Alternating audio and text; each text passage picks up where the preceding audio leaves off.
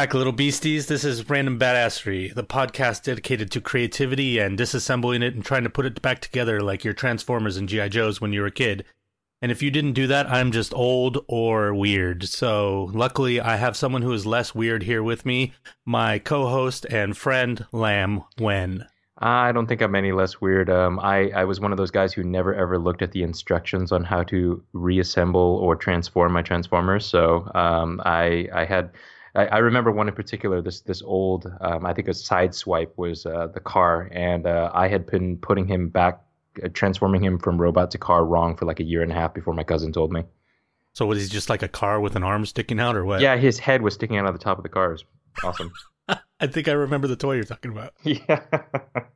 Um, my name is Chad Hall. I guess I probably should have said that part. Um, this is our Bjork episode, so um, if you push play on this podcast without reading the screen, which I don't think is possible, now you know. it's going to be a weird one today. We're both in um, in funny, awkward, but entertaining spirits. So let's see what happens. This is chemistry, and we might explode. Which is oddly appropriate considering that we're doing one of the strangest artists we've done, um, Bjork. Um, pretty amazing. And she's obsessed with science. Yes. Yeah, so if you tuned in to hear about nature and science and sexy Icelandic singers who sing about nature and science and sexy Icelandic singers, then you've come to the right place. Can you believe she's been doing music for 40 years? I can't believe she looks as good as she does. I mean, she barely has aged at all. Oh yeah, it's ridiculous. Like I, I think I saw in, in in research for this episode, I looked at uh, an interview that she did like three weeks ago, and she still looks great. It's unbelievable. Something in that Icelandic water. The thing that's incredible to me about Bjork, I don't know a lot about um, Iceland or the people of Iceland, so I don't know if this is uh, generalized across Icelandic people or not. But Bjork is someone I know specifically. The way she looks, um, is very hard. It's it's a complete amalgam. There's some parts of her look European, some parts of her look Asian, some parts of and there's it's hard to place um if you don't know what she is, you know, that she's Icelandic. It's hard to place where all that comes from and it's the same thing with her accent. Sometimes she rolls her R's like it's Spanish. Sometimes she sounds English, sometimes she sounds German. Um and I guess the, the same could be heard in all their, her music too. It's just an amalgam. And I also really like that she didn't change her accent to the customary American accent for uh, her music too. It, she kept her voice true to what it was, and that, I mean, in a lot of ways, it epitomizes everything about her as an artist. Um, and I think that that's really really cool. But yeah, you you notice that mixed um, ethnicity or ambiguous ethnicity from from you know peoples who live in the northern regions, kind of like um, you know Siberians. Like you can't really tell where they're from or what their what what their original nationalities were, just because they're such an amalgam of so many different ethnic backgrounds. Yeah. Plus, I feel like uh, people um, in the more northern hemispheres. Uh, there, you know, you could have all kinds of blood mixed in there, but it's changed because of uh, the the need or the lack of need for um, melanin in the skin. So like they could have African features, but you don't recognize them as African features because they're pale. Sure, true. Um, you know, there's the uh, I'm sure there's some Inuit blood in there. We're just kind of going off of absolutely no personal knowledge here, guys. This is just all off the top of our head. Well, like we uh, we're we're so fond of saying in the last couple of podcasts, this is absolutely not an informational podcast. No, definitely not. That's all. That's that's like our unofficial tagline. But speaking of which, I should mention that we have changed the uh, what do you call it? The description of the show. Yes. See, I told you guys I wasn't on fire yet today. Um, we changed the description of the show because we felt like, eh, I, well, I felt like, and then I talked to Lam about it afterwards, and you agreed with me. Um, it, it wasn't really capturing what the show was about, and you know, it wasn't a great description. Um, I kind of went with when I when I started working on it. I kind of went with Simon Sinek's "Start with Why." You know, what is our why? Why are we doing this podcast? So that people who don't know this show know why we're here. And uh, of course, what ended up being our why is the thing that we've repeated over and over again in this show that I used to call our unofficial tagline, which now is our official tagline that creativity is inherently generous. Yeah. So actually, I'll just read it to you guys so that you can be aware of it. Because if you listen to this show, you probably don't read the description of what the show is. So uh, we believe that creativity is inherently generous, and that a world of creative action is a world that is more humane. We want to know how creative works, how creativity works, and we are here to study great artists, interview creators, provide inspiration, and find tools or techniques that will help make you make more and to live more. And that's, I mean, there's there's a lot to digest in there because basically that's our format in there too. You know, study great artists. That's what we're doing this episode. Interview creators. Yes, guys, we're going to start doing interviews. We've been talking about it for a long time, but we're going to start. We're starting, hopefully, depending on the schedule of the people that we're working with, we're going to start this month. Um, yeah, that would be fantastic. Um, and on, on that front too, uh, we apologize for taking so long to get to it. We know that I've had a few people ask me, you know, when when you when are you guys going to start doing interviews? Because they've heard that we've mentioned it in the last like six episodes, and we just haven't quite gotten around to doing it yet.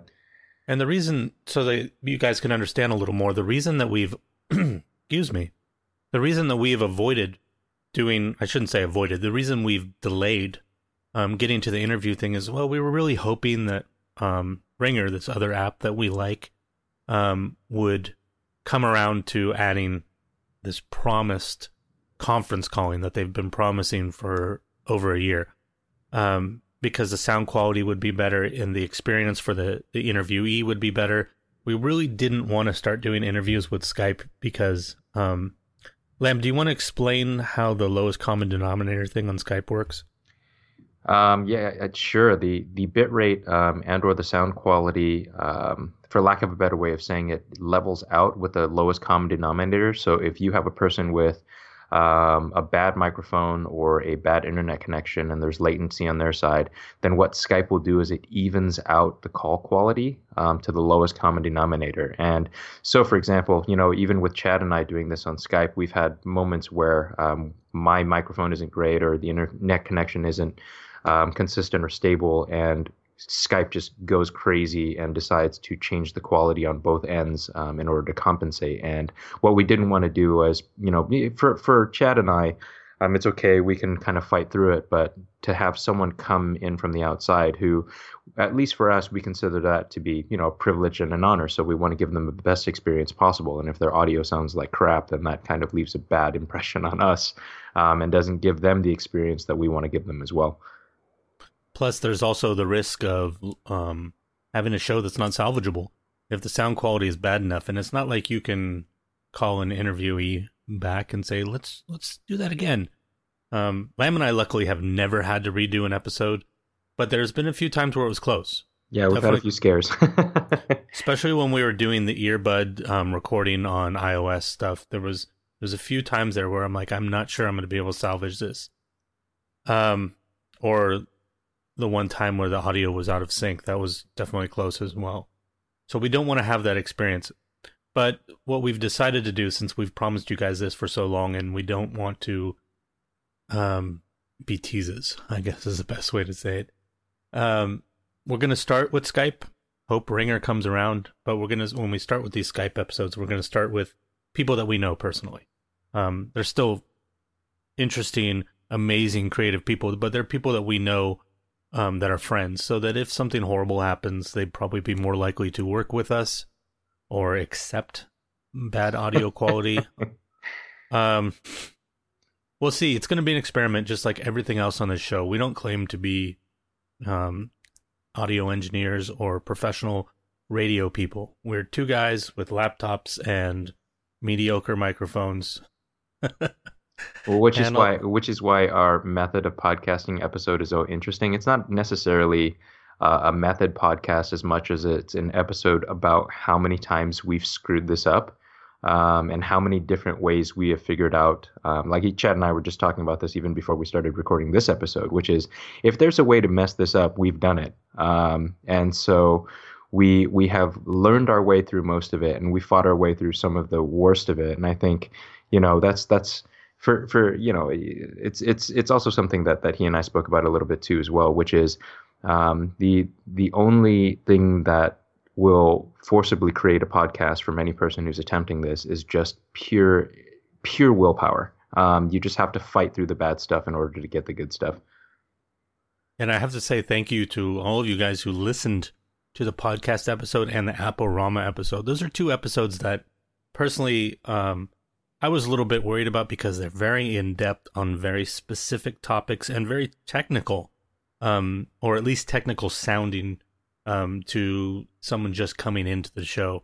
Um, the fact that that those episodes are just as big and in some case bigger than other episodes uh, it says a lot about um, you guys' willingness to uh, go with us on this creative journey, and we really appreciate that. We do.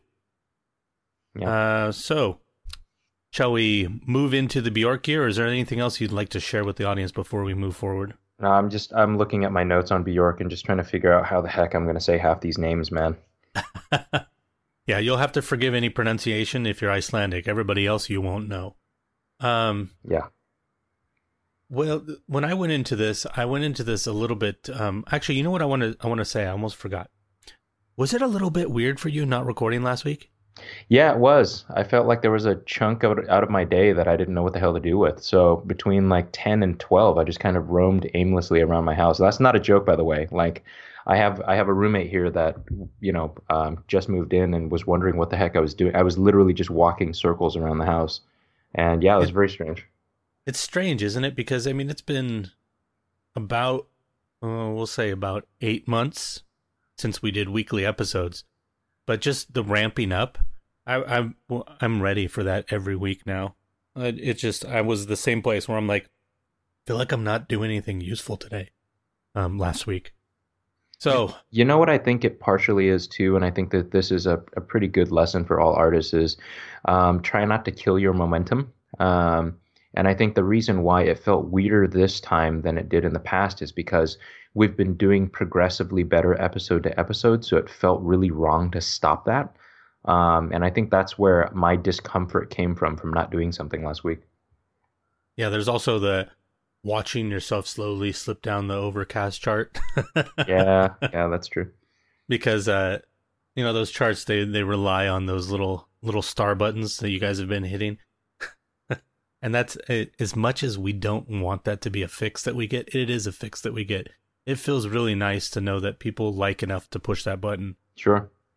The one thing I can't figure out is how to get people to review us on iTunes. And I think it's iTunes' fault. I don't think it's people's fault because the process is so much more involved. Like the fact that that's what I love about Overcast. Um, I'm sure some of the other podcast apps have similar things is if you're listening to an episode and you go, I like this, all you have to do is hit that recommend, that little star button, and you're done. And you you haven't left the episode, you haven't gone anywhere. But iTunes, okay, I wanna I wanna leave a review. Okay, I gotta sign into my iTunes account, mm-hmm. which means I gotta go to my computer, even though I'm listening to this on my phone. Go to it on my computer, and now I gotta click here. Um, it, there's no direct link to the review section, so they gotta go to the podcast. Then they gotta hit the review section then they have to click the write a review button. Then they write the review, and I mean the whole process is just brutal. Mm-hmm. And I, I, I've I feel bad sometimes asking people to do it because we need it. We need reviews because it looks like we we're a new podcast because we have barely any. But the process is just evil. And Apple keeps promising to do things for podcasters. And if they're going to do one thing, I think that's the thing they need to do is they need to make that process easier. Yeah, it's it's unfortunate because most people we know still go through um, the iTunes native app in order to listen to the podcast. Well, actually, I'm, I don't even know if it's most anymore. Uh, no, because so many not. people, so many people that, that I know have just abandoned the the native app on iTunes, um, just because there are so many better options out there. Um, and even from that perspective, it's difficult because you know, for a guy like me, I I I know that my my success or failure with random badassery has a lot to do with iTunes, but even I refuse to use it. oh yeah, Overcast. I mean, in in all honesty, the bu- I know this for a fact. The bulk of you listening right now are listening on Overcast. Um, Marco Arment has made an amazing app. It's it's it's everything that a podcast app should be. Yeah. Um, the smart speed, smart speed, the smart speed function, um, the slider for speeds. I, I listen to most of my podcasts at two times speed. Um, it's just because people, even when I listen to our show, um, because I do listen to our show, um, I put us on double speed. Um, it's just people talk at a slower pace. Uh, you can't talk at a fast pace in a podcast and expect everyone to digest it. So it's nice to have that slider option. But just everything he's built in there is just it's it's a beautiful app. It's so and, simple. It's remarkably easy to use. And I, I would say that a, a, a good the reason that the charts um that Lam and I talk about the charts on on Overcast is because a, a lot of the surge in our audience that we've had has been because of the charts on Overcast. A lot of you found us because of that. I know that for a fact. Um, so hey Marco, if you're listening, which I doubt because you're a busy guy, thank you, thank you for making an amazing app. Um, done a lot for us, and we haven't really given it its uh, due praise. So and thank you not just for Random Badassery, but for our individual podcasts that are doing remarkably well too, um, considering how new we are at, at, at that front. So both Chad and I have solo podcasts um, that charted um, pretty quickly as well um, on on the Overcast app as well, and that's given both of us exposure in our individual spaces that have that has been shockingly quick as well. So that's really cool. Yeah, I was looking at it yesterday, and I was number three in education. Two people above me were TED Talks and uh, Tony Robbins. Wow, that's crazy. That's a pretty awesome company. Incredible. Um, well, enough of us tooting our own horns, but um, the whole point of this is thank you to developers out there who make amazing apps that make our lives um, easier, especially for us creatives. And thank you to all of you listeners because we appreciate every single one of you. We really do. Okay, so Bjork. Lam, what'd you do to prep for this episode? Um, I have been a long time Bjork fan. Um, actually, in, in a lot of ways, I discovered some other artists because of Bjork. Um, for for example, Michel Gondry, I wouldn't know much about if it wasn't for Bjork. Um, but yeah, I basically just dove in reverse um, through her catalog because the last couple of albums I haven't listened to all that much. But you know, Post and Debut and and um, you know Vespertine and and uh, the, that collection, like the first maybe six albums, I listened to quite a bit. Uh, Homogenic was one of my favorite albums of all time, so I kind of dove pretty hard into that one as well. Um, but yeah, so I basically just started from from from 1993 and moved forward. What about you? I kind of did things a little bit differently. I've been a Bjork fan for a long time as well, so I tried to approach this from a different from a different angle, in the sense that I tried to not, um, I, in all honesty, I didn't listen to a lot of her music. Um, I just kind of like dug into interviews and other things like that. Um, I found some podcasts of people talking about her, get other people's perspective on her. Um, because I felt like I knew that stuff already, so I wanted to try to bring something different. I went and li- I did listen to Vulnicura, um, just because that's her most recent album. Um, just because I had never heard it before, so that was a different angle for me to listen to something I hadn't heard before. But yeah, I tried to really come from a strange angle on it. Uh, Lam, how did you first uh, discover Bjork? Uh, 120 minutes, Matt Pinfield. I remember it. I, I remember it specifically too. The debut of uh, Army of Me. Um, and yeah, that's that's the first time I heard her, and she was so different from anything that I'd heard leading up to that point. The video itself was had this had this childlike quality that was really refined and polished, and it just impressed me on so many levels. And I pretty much dove headlong from there. See, I I feel like my I can't remember my first experience with Bjork because I feel like I already knew her, but I don't know that I really had paid attention to her. Um, and then there was a girl, which is often the case when you're when you're young. There's a girl when you're young at our age in the time that we were. There was a girl that made me a mixtape, and uh, for everybody younger than us, that sounds like a strange concept. I'm sure, but it was an amazing. That was that was like the love letters of our day was was mixtapes. But anyways, um, this girl made me a mixtape, and one of the songs on that mixtape was the remix of "I Rem- I'll Remember You." Uh, um, oh yeah, that's that's going to be my wedding song, by the way. the the harp version or the remix version? The harp the harp version. This one is the one I can't remember who did the remix. It's the, it's like the one with all the beats added to it. Yeah, yeah. Which is yeah. which is actually funny. It's almost like a reverse situation for Bjork because um especially like if you look at this Vulnicura album, they usually the songs usually start with beats and then if somebody remixes or, or she releases a different version it's like stripped down yeah to to like a um, the Vulnicura the the remix album is just the orchestral parts with all yeah. the beats and all of that taken out um but yeah, that song being part of that tape, you know, like back in those days when you had a mixtape, you probably we didn't have a lot of tapes. We we just kind of digested media uh, over and over again. And so I got very familiar with that tape and of course with that song. And I think that's where my connection with Bjork really began. I have a, I have a, you know, the strange thing that I realized too when I was going through this Lam. I don't know if the experience is the same for you. Is I really wish that um, we had the ability to play clips of songs in this, but since we're not a radio show, um, we don't have the copyright legality. Um, if you guys don't know Bjork, please stop this episode, go into Spotify or Apple Music, whatever you have, you, YouTube, listen to like two songs, just so you can just any two Bjork songs. It doesn't really matter. Um, just so you can hear her voice and understand how different and unique her style of singing is and her voice itself is, because we're going to refer to that a lot. And if you're not familiar with it, you're going to feel a little bit lost. You know what's the the funny thing that you say about her voice early on in her career, before before the Sugar Cubes, even um, when she was still doing, kind of wandering the the musical landscape and trying to figure out what her voice was. Her voice didn't sound like that. Yeah, she um, was more traditional. Yeah, much more traditional, and it it took her finding punk rock to kind of really discover the the twang and screech that we know uh, as Bjork today. It's kind of interesting.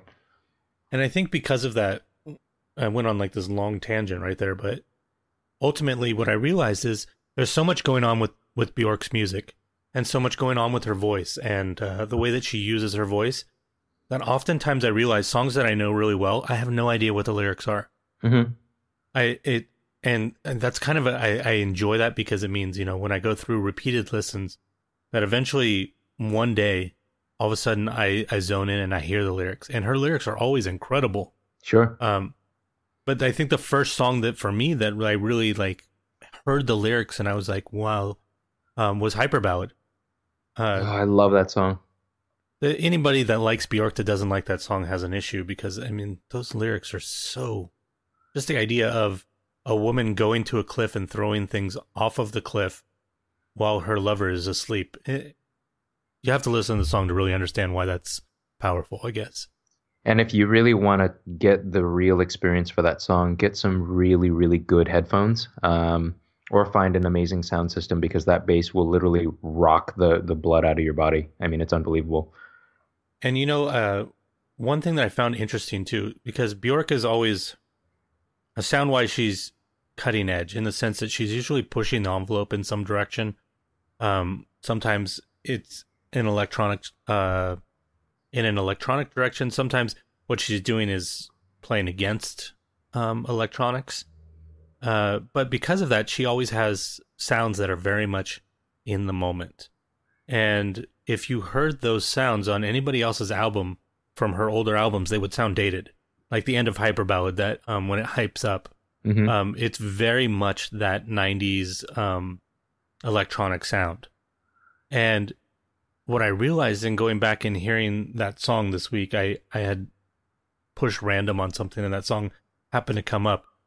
It doesn't feel dated when Bjork does it because she's so outside of everything and mm-hmm. so unique and so um, experimental as it is that when she's using a sound that's dated, it just sounds like she could have done it yesterday and purposely chose to pick a synth sound or a beat style that was antiquated, I guess is the way to say it.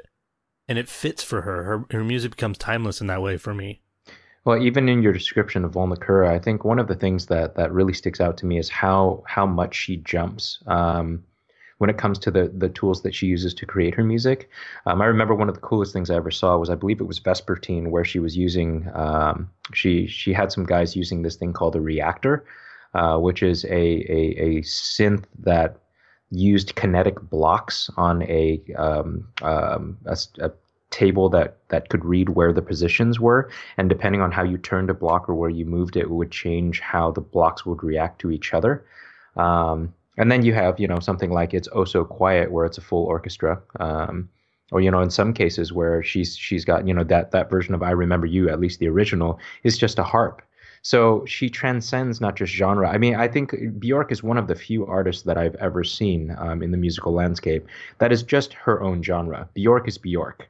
And regardless of, of what instrumentation or what, what method she's using to create music, she's very always distinctly her, and she's not apologetic about that at all. Or there's like what she did on uh, Medulla, which is everything is her voice. Yeah, that's true. Every, every single sound on the album is her voice. God, how how exhausting is that? it's incredible. Um, I know which which instrument you're talking about with the with the blocks. I saw that when um when I saw her touring for Volta, um they had that on stage. Oh, and that was cool. yeah. it was all lit up too. It's incredible to look at. Um, if I can find a picture of that, I will put that in the show notes for you guys. Yeah, I'll, I'll Um, post. I'll post a. Vi- I found a video of it. I'll post it on Instagram. It is one of the coolest things you'll ever see. It it looks like, it looks like what for. Okay, we're going nerd zone for a second, but it looks like what you would expect the interface on a Borg cube to be. Um, if if if Star Trek had gotten the Borg right. Um, but yeah, it definitely looks like it's beyond this world. It's one of the coolest things I've ever seen. And and being a music nut too, when it comes to um, not just instruments, but to, to cutting edge like synths and stuff like that. It is one of the most interesting instruments I've ever I've ever um, seen. And the the Tech Museum actually in San Jose had a reactor um, for about six months, um, and I tried to figure out how to use it and. it, it boggles the mind. I mean, it's really interesting once you understood the logic of it, but man, it is it is a very different way to see music in three dimensions and to see how music re- uh, see how blocks and shapes react to space and time. It's really weird. And just to clarify, Lam just made a Borg reference on Bjork. Yes. Weirdly Have fun appropriate. saying that. Weirdly appropriate. Yeah, that's going to be a tough one. I barely fought that one out. Um, I think that's one of the you you bring up something interesting in you know this experimentation that she does. Uh, a lot of it revolves around the idea of she uses. Um, this is probably not the most flattering way to say this. She uses people. Um, it utilizes maybe a better word. She utilize, utilizes collaboration. Um, we've talked about this before with um, who was who was our collaborative? Oh, Nick Cave. yep. Um, and there's a big similarity. I'm surprised actually the two of them have not done a song together yet. Um, that would be incredible. Wow. Yeah, that's the. Hey, if Nick Cave or Bjork, if either of you are listening, which I'm sure you aren't, please do a song together Yeah. and have a and have David Lynch direct the uh, music video. yeah, just everybody get together that's still alive that we've that we've done an episode on and just make us um a Christmas present or if you're Jewish, um Hanukkah present. Yeah, or if you're Um, Bjork, some kind of druid present. Mm-hmm. So, uh, but that collaboration, I think, more than anything, is is part of her instrumentation in the sense that she brings in people um, that bring those kind of um, that can bring a reactor or a different kind of instrument or a different kind of beat. Um, I heard an interview with, um, I really should have looked up his name before I started talking about this. Um, she had a longtime collaborator. I can't remember his name. It doesn't really matter. But he was just talking about the process of working with her. And it's it's very much about bringing in people who are willing to do those things. And they're willing to go on this adventure with her. I mean he talked about being in the garden with his um wife and his daughter like planting something and then the phone ringing and him knowing he had to go pack his bags and he's going to be gone for 2 months because you just got to be ready and and not in a bad way like they're ready to do this they're excited to do it with her Sure. Yeah, and I, I think and I think about some of the the the not stranger projects, but the projects that you wouldn't you wouldn't really picture for an artist like her. Like I remember Dancer in the Dark, and I remember how how how how almost suspicious I was. Like I had this uh, this cautious optimism about the project. Um, then of course, you know, Thom Yorke doing a song with her on the the soundtrack made me just buy in full force because I'm a huge Radiohead fan. Um, but she just has a weird bravery about her um, when it comes to that kind of thing. I don't even think it's a bravery, um, you know, because we I think we talked about this early on in some of our previous episodes. Um, actually, before we changed formats, was there's a certain breed of human that doesn't use confidence um, or doesn't need confidence. They just do things because they're there to do. And I think Bjork is definitely the epitome of that in my mind. And now you've made a Borg reference on Bjork and a York Bjork reference. Oh, painful. um, no, you're absolutely right though. She, um, I listened to, uh, I put on an episode last night of Charlie Rose with Bjork. It's from, uh, I think it's from the '90s. I, it didn't really say the year, but looking at um the way she was dressed, I can kind of guess. Um, and it's, I'll put it in the show notes. You guys should watch this if you're Bjork fans. It's an hour long interview with Charlie Rose, and two things that struck me about it. Well, many things, but two things I'm going to mention now. One is that she's very shy. Um, she's very, very quiet, and she takes time to think about what she's going to answer. And the other thing that she talks about is this idea of uh, always wanting to challenge herself, exactly like you said. Um, what can I do here? How can how can I do this um, different? And she says the whole quest for her is that she hears music in her head, at least at that time. She heard music in her head and she had not figured out yet how to make the music that she makes sound like what sure. she hears in her head. And uh, she talked about that movie about doing Dancer in the Dark. Um, and she actually didn't have um, wonderful things to say about it. Uh, I think that she had, um, it sounded like she had some issues with the director and then she went off about a little bit about how, and I actually really enjoyed this part. She said that she had a problem with, and this was in reference to the movie, but in general, the the need for people to add um, brutality or um, can't remember the other word she used, but something along those lines, brutality or pain to their artwork in order to make it feel valid. Um, she she believes thoroughly that you can lean into the positive and the beautiful things and by exploring those things that you can make art and that validates itself you don't have to make something um, ugly in order to be valid artistically. And i think that that's very much clear in her art for sure. You can hear her dealing with difficult and ugly things and sometimes using ugly sounds but overall if you were to give a one word description of bjork's music it would either be quirky or ethereal? Uh, oh, that's that's an interesting exercise. Um, because I would have described her music as totally different. How would you describe it? Um, wow, how would I describe it? Uh, the the reason why I I wouldn't use the, the, same descriptions is because I think you know back to the thing that you said uh, a couple of minutes ago about her lyrics. I think I found her lyrics much earlier than you did. Um, uh, because I, I, I was so interested in her as an artist that I dove into her because I couldn't understand what the heck she was saying half the time, um, especially on on post and debut. Geez, I mean, some of those songs are incomprehensible um, on the first listen until you really get her accent. Now I can totally hear it. Um, but I remember um, seeing how how weirdly brutal some of her lyrics were. Like I remember the the song that really stuck out in my head was Bachelorette, which by the way is in my top five of Bjork songs for many many reasons. Um, you know, not just the the fact that the song itself is absolutely beautiful, but because the lyrics are really, really haunting and and powerful, and the music video by Michel Gondry is just unbelievable as well. By the way, I'm I'm sure we're going to do a Gondry episode um, at some point, but that's beside the point. You know, the, the for me, I think Bjork is there's there's it's it's visceral and innocent at the same time, and I think that's the way I'd describe it. Yeah, there's a a complexity. That's that's the thing about Bjork. Um, for those of you who aren't familiar with her music, there is a complexity and a simplicity to her music, and I think that that's why um, it's. I can describe it one way, and Lam can have almost in some ways the exact opposite. And um, it's not that either of us is mishearing it; it's there's so much there, and it's so unique that uh, it boggles the mind in many ways to categorize it or to put it to a descriptor. Um, she, I mean, she really is one of the most unique, not just musicians, but one of the most unique artists um, that I can think of.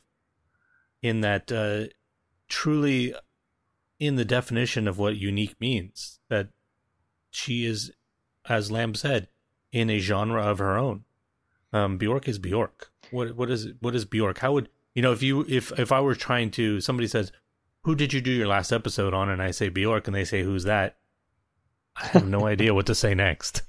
Uh, I, I, guess I could say an Icelandic singer, but come on, that doesn't really say anything. Yeah, the, the interesting thing too is I, I, think part of the reason why our descriptions are so different of her when it comes to her music is because I think because she veers so wildly in various directions when it comes to her music, it really just depends on which which songs or which albums or which even parts of songs speak to you specifically. Um, and I think that that that then frames the description of of her to you. And i think there's there's the reason the reason why for me i think it's it's it's really specific is because i think there's a very particular chord that she struck with me with certain songs that kind of just defined her for me. And bachelorette um, as well as I, Isobel is still one of my favorite songs as well. Um, just because i feel like i'm i'm i'm trouncing through a forest when i listen to that song. They they conjure very specific visual images for me um, and very few artists can do that. I think that I think that there's there's such a completeness and a sincerity to her sound that it helps if you listen to it without a, a, preconceived notion or without some kind of visual or auditory bias i think you it's really easy to lose yourself in her music more than most other musicians just because there's a complete sense of wonder to how she creates it's almost like she's um, amused at her own creations and you can sense that in her music and I I would encourage everybody to go watch that Charlie Rose video because there's a section in there where she actually breaks down her process. Um, it's not usually handed to us that easy for these episodes. Usually we have to dig and find um, each artist's creative process, or at least claw at the possibility of what we think is their creative process. Um, but the way she describes it, which I'm kind of obsessed with this idea since um, and I only watched it yesterday, so I guess I shouldn't say that, but it's in my mind. Um, she talks about how with the electronics, with all the music, everything, that she's meticulous. Um, she actually uses the word anal, that she spends so much time putting down every single thing and twist this a little bit here, get this a little bit like this, and working with whoever she's working with to dial it into exactly what she wants it to be. But then when she goes in to sing her vocals, she tries to do it in one take and the bulk of her recorded music, her vocal tracks are the first take. Wow, I didn't know that. That's amazing. And and what the reason that I can't get that out of my head is because she goes into further explanation of that. And what she says is she spends all of that time tweaking and being anal and getting all that stuff perfect to create the perfect environment so that she can go in and do it in one take. Interesting that she's laying laying a bedwork for that because she feels like the voice should be spontaneous, the voice should be wild, that she doesn't want all of that control that she puts into everything else in the voice. But the voice is the most important thing to her, the thing that she's most proud of. Um, so she does all of that work to allow her to have, as she describes it, three minutes of bliss.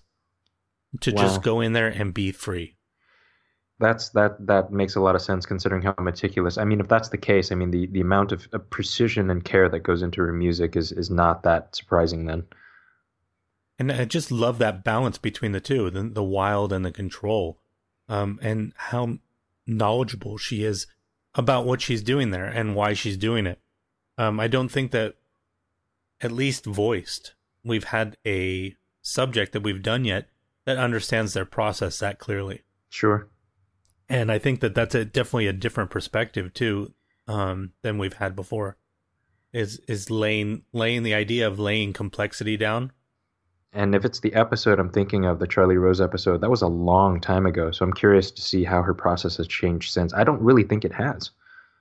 I doubt it. Uh, the way that the, I doubt it just because of the way that she talks um, about it. It's so assured.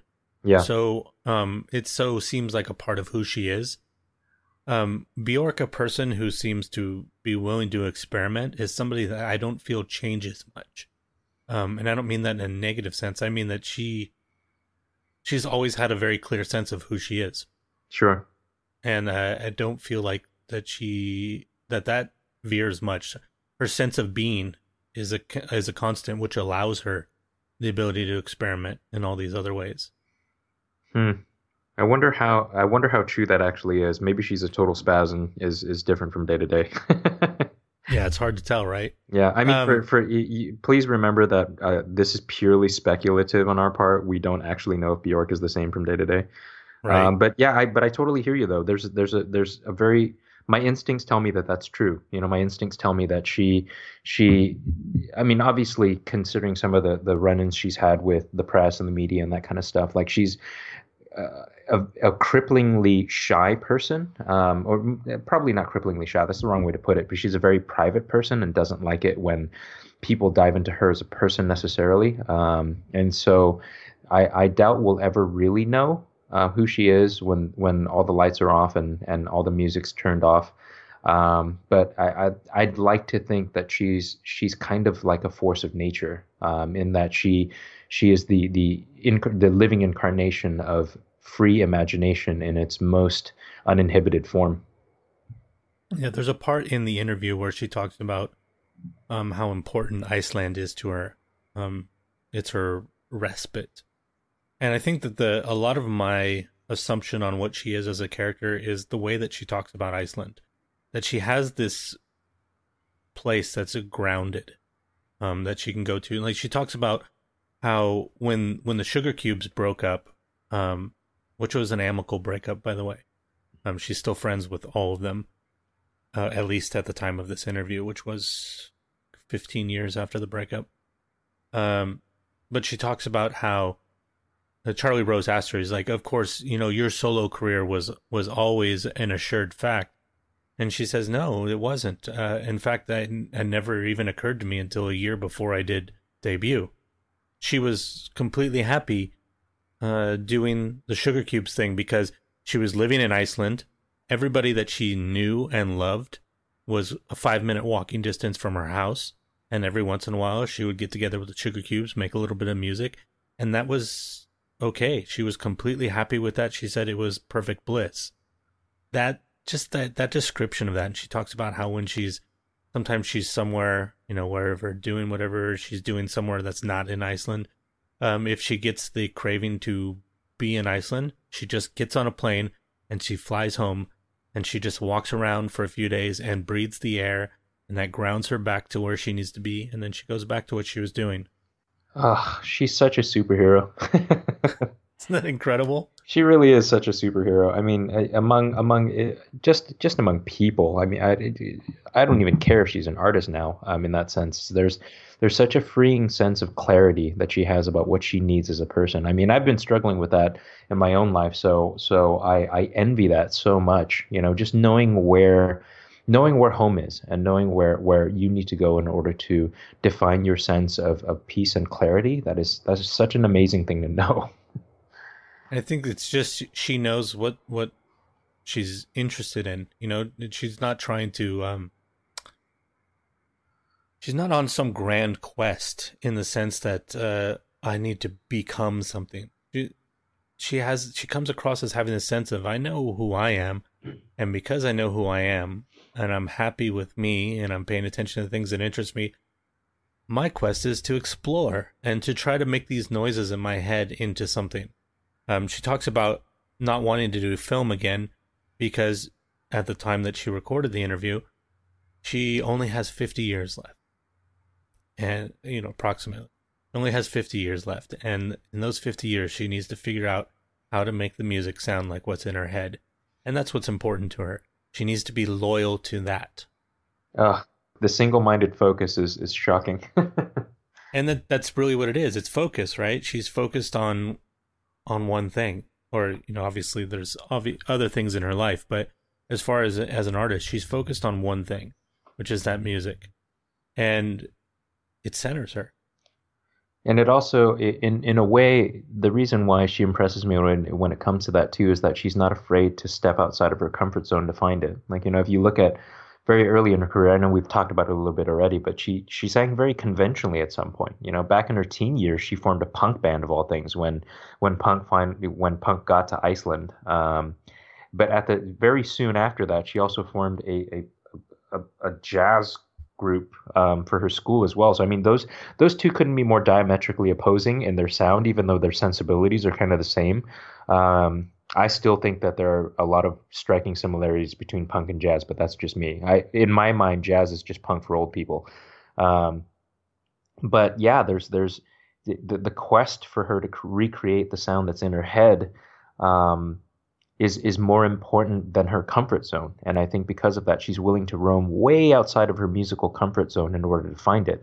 And if you look through her discography and you listen to basically a song off of each of her last seven albums, they sound nothing alike. They sound the only the only common factor among all of them is her voice. Actually, um, the production for all of them is wildly different. Yeah, definitely. I, I, agree with you. By the way, on that connection between jazz and punk, in the sense that the, the there's a wildness to both of them. Mm-hmm. There's an unruliness. Yeah. Anybody that goes back and looks at like the old jazzmen, which I'm sure at some point we'll probably do a jazz musician, like Coltrane would be a great episode. Oh yeah, yeah, yeah. I have I have a deep love for Thelonious Monk, so I I would throw my vote in for that guy too as well. There there's a wildness there, and it's it's I definitely can see both of those things in Bjork. Um, though I think once again, her as a person, uh, there's a groundedness that you don't see in any punk rockers or any old jazz musicians because they were all wild and um, a lot of them were uh, drunks or heroin addicts, uh, and that that's a generalization. But Sid Vicious, John Coltrane, uh, there's a lot of consistency there. But I think that, that maybe that grounded nature inside of her is the thing that comes across most in her music. Mm-hmm. Um, I think that's why she never sounds out of control. There's, I mean, once again, there's that meticulousness that she puts into the music that goes underneath, but she lets the vocals be wild. But even as wild as the vocals get, which I would say for me, the peak wildness is um in in uh, her cover of "It's Oh It's Oh So Quiet" when she screams. Um, that's about as just as crazy as she gets vocally. Um, not in the, all the complexity and all of that, but as wild and primal as she gets is right there for me. And even there, it feels fun and centered, and it doesn't feel like she's falling apart. It doesn't feel like the song is going to run away from her. It doesn't feel like she's lost control. And that's a, that's an interesting thing because usually when people are experimenting, there's always, um, for me, it's always driven by this feeling that it could fall apart at any moment. But I have never ever had that sense in Bjork's music that something was almost going to fall apart.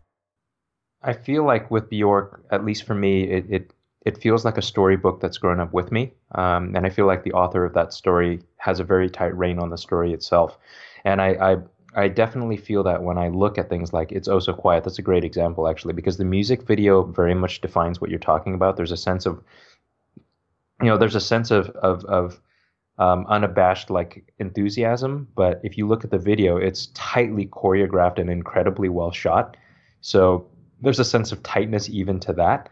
Um, but yeah, I mean, going through the discography, like you never you never feel like she's she doesn't know where she's going in a weird kind of way. And I feel like there's there's a uh, there's a uniqueness to that that that creates a narrative or a through line through her career that that is defined much more than most of the artists that we've talked about. And I actually, if I was going to say um, a clear defined mood, um, feeling, when you said the storybook thing, I made a connection that I hadn't made before the only person I could say that has that same feel is Neil Gaiman. Yeah, true. There, there seems like there's um, in their their worlds are very different, but it seems like the way that they treat the worlds that they're dealing with um, is very much the same in the sense that there's a complete, almost naive indulgence. Yeah, uh, that's a great way of putting it. Actually, yeah, for both sides of that equation, sure. And it keeps there's an innocence to both of them. Um, I don't feel like uh, I don't feel like either of them is trying to be tough or to shock us or to um, I just don't feel like they're trying to push an envelope of something fake. Yeah, they're not they're not trying to be something they're not, and I think that that you know, if you, Neil Gaiman's, I think you you touched on it during the the Neil Gaiman episode, and I think I did to a certain degree as well. But they, their their their childish fearlessness is is unique in that sense, and so their voices by nature sound almost innocent as well. And I think it's because um, what's behind both of them that maybe is harder to hear in other artists is pleasure. Oh yeah, they're both having fun and you can hear it. it. I mean, there's there's an exuberance to Bjork's voice, even in in Vulnicura, which is a breakup album, an album of pain. There's moments of just just sound wise, almost like the sound of a happy baby. and it's it it's it's in Lam's laughing because if if you know Bjork's voice, it, it in some ways it can sound like the sounds of a child. Oh yeah, when she screeches, um, especially during certain songs that are more on the painful side, she definitely sounds like a screaming baby. I mean, I've I've had friends who have described her. My friend Ken used to describe her that way. Used to not be able to listen. He loved the music, but could not deal with her voice. yeah, I would say that um, probably her, Bob Dylan. yeah, yeah. Um, there's maybe Ozzy Osbourne.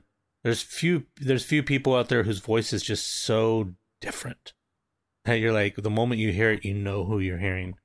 Um, they just don't sing like any other human being on the planet. And yeah. that's not it's not even just the timbre of her voice, it's actually the way that she uses it. Um, and her melodies are very unique. Um, there's almost like an an, an angularness to um her melodies. Mm-hmm. Like they seem to shoot out in straight lines. Um, go ahead. Yeah, and the dynamic range is pretty far too. I mean, if you, regardless of what era of Bjork you you you listen to, there's almost a how do I put this? I mean, most most most artists that we we listen to and know and love have a certain defined vocal pattern that they're comfortable in, and I think that with Bjork, there is no such thing. you know there there's there's absolutely no restraint from for inside of a comfort zone or a box that makes her feel easy with singing. She you know and as a vocalist I, I i can i can say that i definitely fall into that too as well. Like i know what my comfortable range is. So anything that i write stays within that range. I feel like bjork doesn't do that. She she goes where the music takes her even if it's way outside of her comfort zone. Yeah, there's a weird alchemy there in in what she does with her voice in the sense that she rarely hits the note that you're expecting her to hit or to go in the place that you're expecting, which would sound uncomfortable to listen to. But I never feel like it's um, broken. Sure. It's it always works. It's just completely unexpected. And maybe in that way it's like jazz. Yeah, I definitely feel that. I mean, it, don't get me wrong, like I believe that there's a certain sense of of of defined structure to how she does her vocals, but I definitely do feel like she's one of those artists that does improvise a little bit depending on how the music feels to her that particular day. You know, as I mean to to to go back to your Charlie Rose thing, like her creating the environment in order to create a a a, a, sound space that is comfortable for her to be free of the restraints of thinking about the technical technical aspects of the song itself. I think that there are moments where the emotion takes her to a note that she didn't initially plan to sing. And there are certain songs that I, I feel that that's. Tr- I'm thinking back through my memory now towards some Bjork songs, and I'm trying to figure out what the best example I can think of is of that. But um, I definitely do believe that um, there are moments where she does that. Yeah, there's it. It really it goes back to that whole thing, that idea of like that laying down that groundwork so that she has the freedom to do that, to just go in there and and feel it and I think that's why there's that exuberance that comes across to me in her sound and that freedom that comes across to anybody is because that's exactly what she's doing. She's going in there and she's she's worked out a general melody. She's worked out the lyrics. She has all that prepped.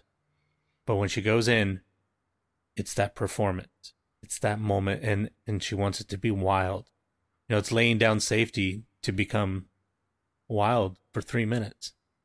Do you ever get the sense that because I I I, I feel this um especially early on in her career, I could feel an eagerness to get it out, um, like an energy that that was so so unrelentingly forward, like in your face. Um, that definitely came out of those performances.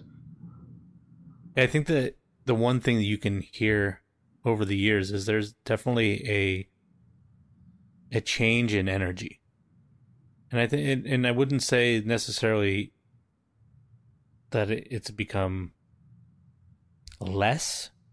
It's just you can hear age in her, um, uh, time, and I don't mean age is in a bad thing. It's just the the movement of the songs is different. It doesn't have it's not as explosive. It's more spanning. Yeah, it, yeah. it spreads out more. Um it still has moments like that, but you're you're right. There was more of a like somebody had lit a fire under her ass feel to the early stuff. You know, she's jumping over a fire um, especially like just listening to "It's So Quiet," those explosions mm-hmm. of the song, and now it's more rich and more assured. It's almost gone from punk to jazz. Yeah, you know, like even like it's gone from punk and jazz to orchestral. Yeah, yeah which is funny. I mean, I, by the way, I misspoke earlier when I said uh, the first song that I uh, feel I feel like an idiot for even having to fix this now, but it was not Army of Me. It was Human Behavior, uh, uh, the one with the, the the patchwork bear and all that kind of stuff with Michel Gondry. So I, I apologize to Bjork and Michel Gondry and everybody listening. It was actually Human Behavior that I saw on 120 Minutes with Matt Pinfield and fell in love with both of them. Um, but yeah, there's there's there's I don't know. It, it it's hard because I feel like we're all punk rock at some point, or at least we all we all feel like we are. You know, when we're in our early twenties and we have all that piss and vinegar and we're angry at the establishment, but we have no idea what we're really mad at.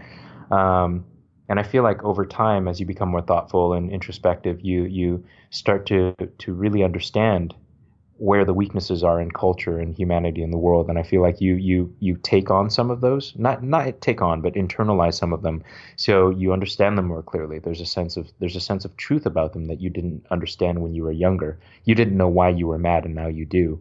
And i feel like bjork even though the anger is not necessarily the emotion i feel like that's where her journey's gone and i feel like the music is very strongly representative of that in the sense that it's not necessarily more mature, but it's more she understands more. Um, if that makes any sense.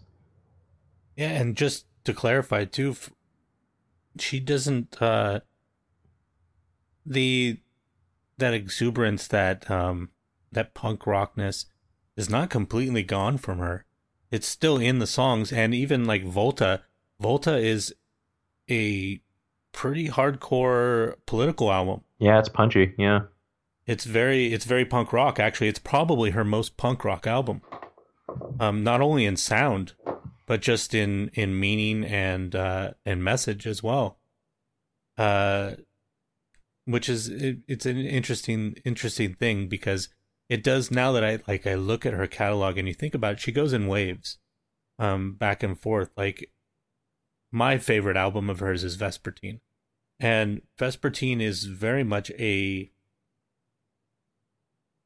a very quiet album in the sense that it's very intimate and it's very intricate and actually in that Charlie Rose interview she says that uh, she creates working titles for for everything this is actually an interesting point um, on her creativity she creates working titles when doing these albums um, and when she creates working titles the purpose of that is to communicate to the people that she's working with what she's going for mm.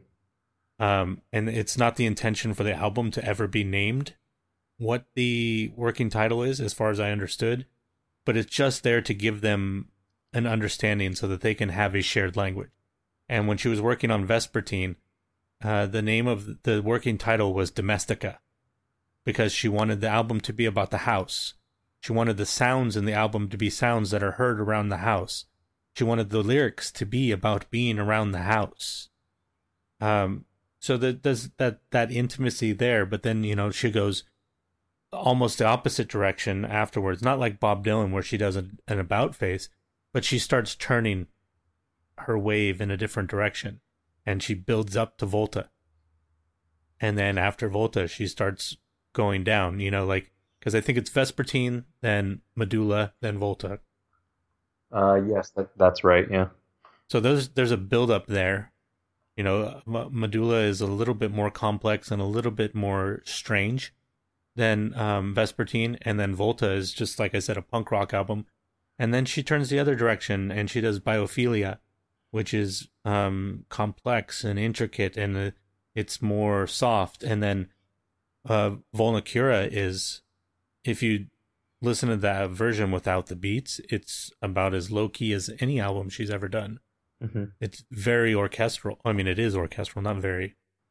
Um, it's it's just interesting the way that she. When we look at these artists, it's interesting to see how how they move from project to project. Um, like we said with Bob Dylan, it's always an about face. What is the exact opposite that I just did? Let me do that. And with her, it's it's just more like what she does with her voice. It's more just inflecting a different way. Yeah, it's there's it's it's strange because I you know it, when we're talking about Bjork as an artist as well as her her her music, I, Vulnicura is such a good example of of how differently people can see that album. Uh, I was talking to a friend of mine um, who who thought that album was pretty hard. Um, I, I'm not even sure how how he sees it that way. But of course, that's you know that, that's the great thing about art is that everyone interprets it differently. For me, it almost feels like I'm being tucked into bed while being told a a truth about life. Um, and and and I I don't know. There's there's a because there's a softness to it that I haven't heard from her in a while, and I think that that's the interesting thing about that album for me, is that she the, each album definitely has a personality that's really well defined in, in in what you're talking about here. That that makes a lot of sense. I didn't know that she did that.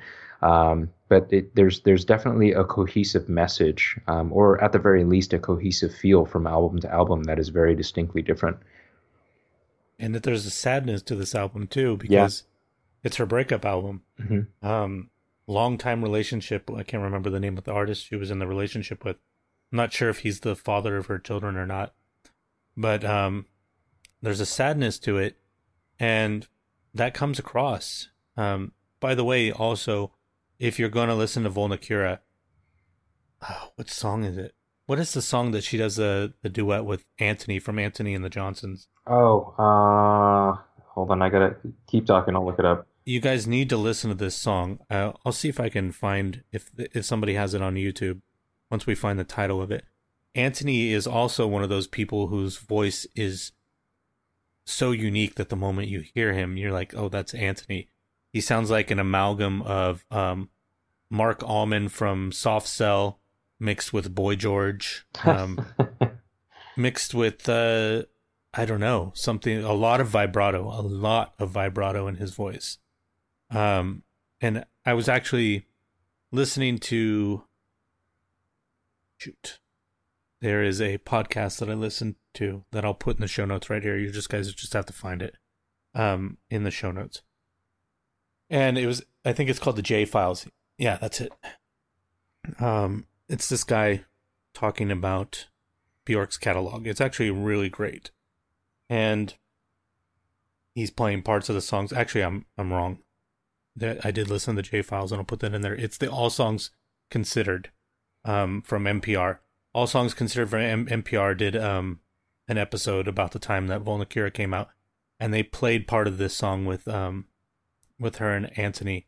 And there's a weird break in the middle of the song where it changes, uh, and there's like almost a pause, and Antony hasn't come in yet at this point, and then all of a sudden Antony starts singing, and I literally I thought that it was a different song because it didn't it, in my mind it didn't even seem possible that you could have these two in a song together.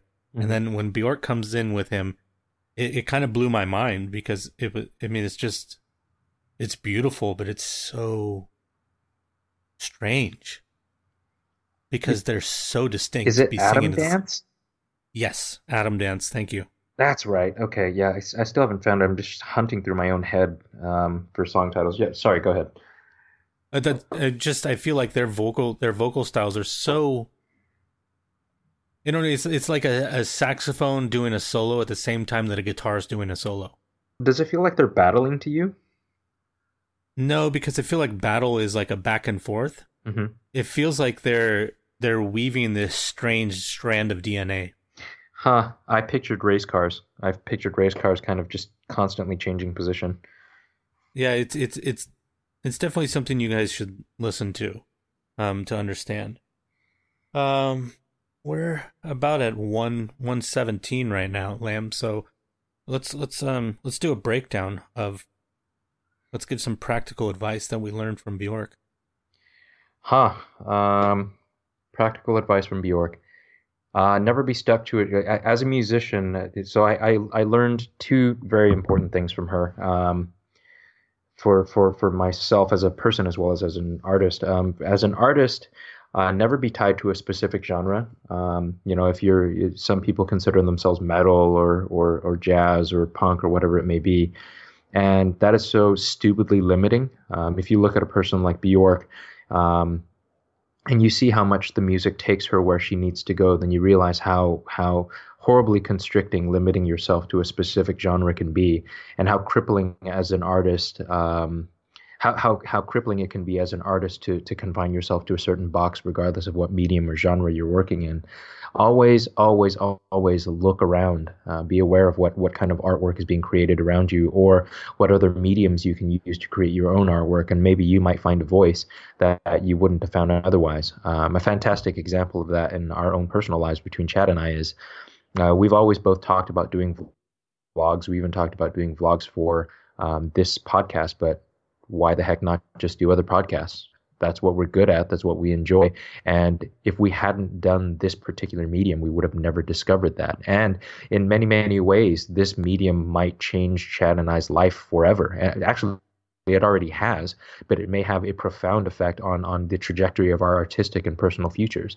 So never be afraid to try something that uh, on the surface seems like not even close to what you would want to do. Just do it because it's there to do, and you might be shocked at what you discover in the process of doing it. Um, from a personal level, the the the lack of a need for holding back, um, I think, is very important to to to understand. Like that's that's the one thing that I think Bjork really defines for me is that she, the reason why she's able to let go so much as an artist and just to to give her her music uh, such power, strength, and honesty is because she knows how to come home and she knows where to come home. So I think in the process of of of, of defining her as an artist for me, I'm now on a quest myself to discover what home is to me, so that I have a place to come back to. And I think that that's really important. You know, I, I think especially with where my life has been the last couple of weeks and how difficult it's been.